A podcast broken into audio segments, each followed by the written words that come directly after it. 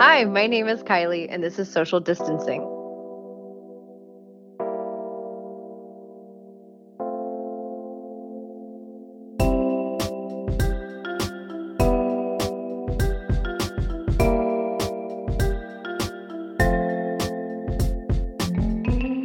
Episode 14 You Were Safe and You Were Loved. This is my friend Kylie. Kylie is a piano teacher, a wife, and a mother to four rambunctious boys ranging from seven to five months old. Kylie and I became friends playing music together at church. I never had an older sister growing up, but if I had, I would have wanted it to be Kylie. Kylie grew up in a small town in Illinois, just outside of St. Louis, Missouri. I am from Jerseyville, Illinois, which is a tiny little agriculture town like an hour north of St. Louis. So to me, growing up, St. Louis was like this super cosmopolitan city, like, ah, St. Louis. And we would mainly go to it to like go to Red Lobster and like big box home store. That's fantastic. But Jerseyville, I mean, it's like a very kind of quintessential small town. It's conservative. Um, it's conservative.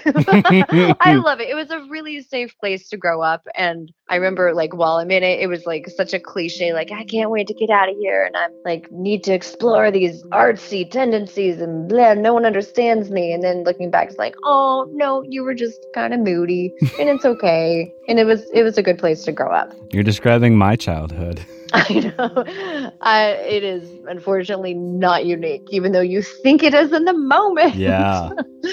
I, So when it came time for life after high school, Kylie moved to St. Louis, the cosmopolitan city, to attend college. so I went to Webster University, and part of why I went there was because they had an amazing study abroad program. And so if you went, I don't know if they still do this or not, but if you started going there as a freshman, by the time you were a junior, they had a freshman fly free program. So you could go to any of the campuses worldwide and they flew you there and back for however long you were studying for free. So I wanted to do that. And because I was a music major, most music majors go to Vienna, Austria, because it's a very obvious place for a music major to go because it is so rich in music history. But I was like, screw that shit. Let's go to Asia because when else am I ever going to live in Asia? And I had known another guy who studied abroad there, like who I knew from church camp actually, and he did it years before. And growing up, we had a few exchange students, and one of the girls was from Thailand. So like I had kind of touchstones to it, but it was just like fun and exotic. And I I'm so drawn to things that scare me and intimidate me, and it was by far like the most that fit that um like ticked those boxes out of all the locations. So important part to the story. It was the day after Christmas, or it was Christmas morning. The tsunami happened over in Southeast Asia. The tsunami caused massive damage and killed an estimated quarter million people in countries like Indonesia, Sri Lanka, India, Myanmar, and Thailand. But I remember it because it was a Sunday morning because my parents were already at church and I saw it on the news right before I left. And so I got there to church and I didn't even know what a tsunami was at that point. I was still young and oblivious enough that like I that had never I'd never needed to learn that word. And so my mom's sitting where they always sat in church and I go up to the second row and I like pull in and say like there's been a tsunami and Thailand got hit. And I remember her like posture just changing her eyes got really big because I think what we both thought was that I wouldn't go. But it turned out the tsunami missed the area of Thailand home to the Webster University campus, which meant everything was still a go for the semester abroad. We left 5 days after cuz we left on New Year's Day, which was kind of not spooky, but there was definitely like kind of a vibe I felt like going in because I mean this horrible natural disaster just happened to this portion of the world and the country and um I feel like people were a little on edge. Hey, can if we hang on one second? I feel like Kevin's Yeah. still crying. Remember when I said Kylie has four boys, including a five month old? Oh no, he's crying so hard, baby bear. No, Steve is with him. What's going on? About halfway through our recording, she went to check on the youngest, which ended up involving more than just the youngest. Why are you up? Um, I went in there because he was awake and came back in here. Yeah. Before you were the phone. You need to go to sleep, baby. Oh no, oh no. Oh, God. We had a fun little glimpse of my life right now. Yeah. All right, come here, buddy. Come here, sweetie. Get in bed. Oh, I know. I know. All right, you got your buppies? Here you go. Everything's fine. You were safe and you are loved. I love you. Good night, buddy.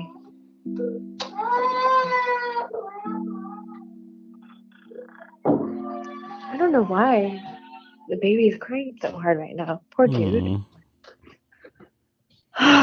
Jeez. Okay. I'm gonna try to tune them out. Okay. You good? I'm good. All right. Um yeah, that that does not sound fun. I'm sorry. no, it's all right.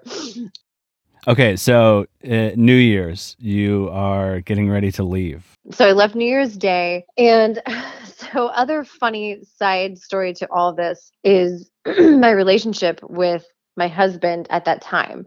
We had been dating, I don't know, I like over a year, I think, but I always knew I wasn't going to marry him. He, he is the guy you just heard in the background.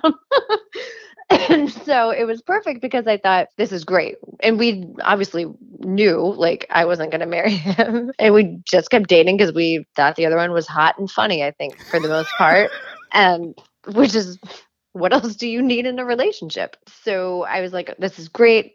I'm going to, we'll break up and I'll go to Thailand and I'm going to get over this guy like while on beaches and traveling the world. And then it was one of those like such a cliche moment and i'm sitting on like the tarmac and he had made me burn cd and we had this like very dramatic crying painful goodbye at the airport and i'm like listening to this burn cd and it was one of those like oh my gosh like I think I'm in love. Like I didn't even realize it until that moment. And it was like, oh, I've made a terrible mistake. So I'm leaving for this country or traveled to this country that just had this disaster and broke up with my boyfriend and think I'm in love and whatever. Like I said, so where we were, we were in a town or a city called Hua Hin, which was on the west side of the country and it's on the beach, but it was not like the way that the country is shaped, it was not affected by the tsunami. We did, however, like over spring break, which would have been early March, some friends and I went and volunteered on an island called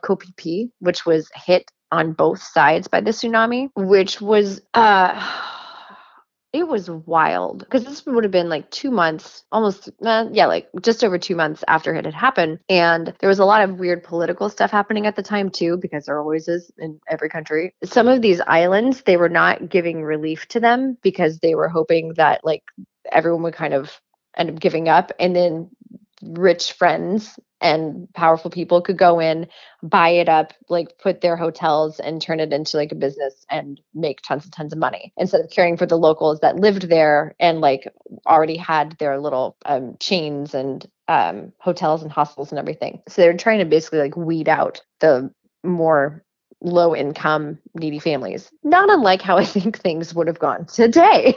So we are on Phi. it was one of those things where there's been a few moments in my life where i feel like well, more than a few like a very thinly veiled moment of either a, a god moment or even like um like an otherworldly supernatural ghosty whatever. And this was kind of one of those where i remember stepping off the boat and i think i actually like paused the minute my foot hit the beach and it was like like there's been like tragedy here. And like you could just kind of feel the presence of uh, like unsettled souls for lack of a better word. It was just it was really wild. Our job we went there to volunteer and it was basically like a bunch of foreigners that were like kind of created this um, like grassroots uh, volunteer organization to like help i guess the locals there. And so like our thing was to rake the beaches and then we were supposed to let them know if we found any like human hair or bones or clothing or anything. And at one point, I found a shirt, like a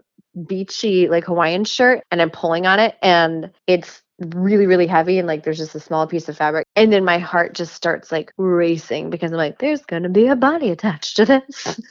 And there wasn't it was just a bunch of sand but it was really terrifying but I, we did find i believe like a rib and some hair. It was wild. I remember the palm trees in particular like they were just severed like popping a dandelion head off of a the stem. It was just it was so surreal so in Thailand, and I want to say in other Asian countries as well, there's a huge festival called the Songkran, or at least in Thailand, it's Songkran, but it's a water festival. And for basically a week, everyone pours water on each other the entire time and gets drunk. And it is like the happiest thing. it's hilarious. And the whiter you are, the more they want to get you wet. uh, you hear it. So foreigner in Thai is farang. And so you hear that like all the time because you clearly stand out because you look different. And so like there's tons of uh, water guns and it's just, it's crazy. And everyone been looking so forward to it. Like a, two weeks before Songkran, I got like insanely sick like sicker than I had ever been in my life my bones uh, I can't even like it was unbelievable pain and like horrible respiratory stuff. And I don't even like I feel like I lost time. Natalie, my roommate, was gone and I just remember like being in bed, kind of thinking I was probably dying, maybe. and so, but then I kind of turned a corner. And I remember I had this friend, Jan from um, Germany, and he gave me some pills, which I was like, okay, I'll take anything. It was like German antibiotics or mm. something, or ibuprofen. I don't really know, and I don't know if that helped, but and I, I just basically kind of naturally started to recover. I also, because I'm so terrible at administrative detail things, when you go there, you're supposed to get the like six month visa, but I didn't because I didn't. And I got like a stupid three month one, which expired after three months. And then you could only at that point get 30 day ones. So every 30 days, I had to leave the country to get my visa stamped again so that I could be there legally. I had gotten better and then I had to get out of the country because I needed to stamp my visa. And so we hadn't gone to Laos yet. So we're like, cool, let's go to Laos. And I'm like, starting to feel a little icky again. It's like, oh no, like maybe I just like I'm trying to bounce back too soon. And and again, I started like I don't even remember where we were, but I remember my friends had left because they're like, I don't feel good again. I something's wrong. I think my like sickness is coming back. And I went to this internet cafe and sat down and there was a white guy next to me and I think I just said like hi, and he said hi, and he had a really sweet Southern accent. And then I, in my mind, I'm like, oh, I bet he's a Christian. and I don't know what I started talking to him because I talked to everybody, and he said, like I was saying, like I'm really sick right now and like I'm really scared and I'm emailing my family and friends from home like asking for prayer and I don't really know what to do. And I was telling him my symptoms and he's like, "Oh, like you probably got dengue fever. Like you can go to the hospital." They're like, "Oh, okay." And he's like, "Don't take whatever it was, ibuprofen or something because that could kill you." And I'm like, "Oh, okay. Cool. Maybe I already did that." oh man. So then the next day I go to the airport. I'm also leaving out the GI things that went along with this. I don't want the world to look at me differently. if I really shared some of the stuff that happened. so we're there and we're in Laos, and the water festival is also happening there, but I don't even remember much water happening. But I remember we were at an ATM one morning, and so my stomach is also going like churning, gurgly terribleness, and I somehow find this I guess I said to him, I don't know, I had to use a restroom. And there was this abandoned building where we were almost, because we're also students traveling as cheaply as possible. So it's the most dilapidated, like, it, it, it's terrible. And I am sweating and it's hot and there's no AC. And I, like, somehow go up to this third floor. I don't even understand why I'm inside or how I got in, but there's people working. And the type of toilets they have are squatters where you just, like, stand above a hole, basically. And I'm doing that and it's like my insides can't come outside fast enough. and it's just so loud and so painful. And there's zero way that like the five people in the other room can't hear me. And like all my pride is gone. It was horrible. I'm like, take me now, Lord. I don't even know what day this is, but it, it might have been the same day where I'm like, okay, I need to get on an airplane to go back to Bangkok. That day or the next day, I leave my friends. I'm like, I have to leave. Like, I have to get to the hospital.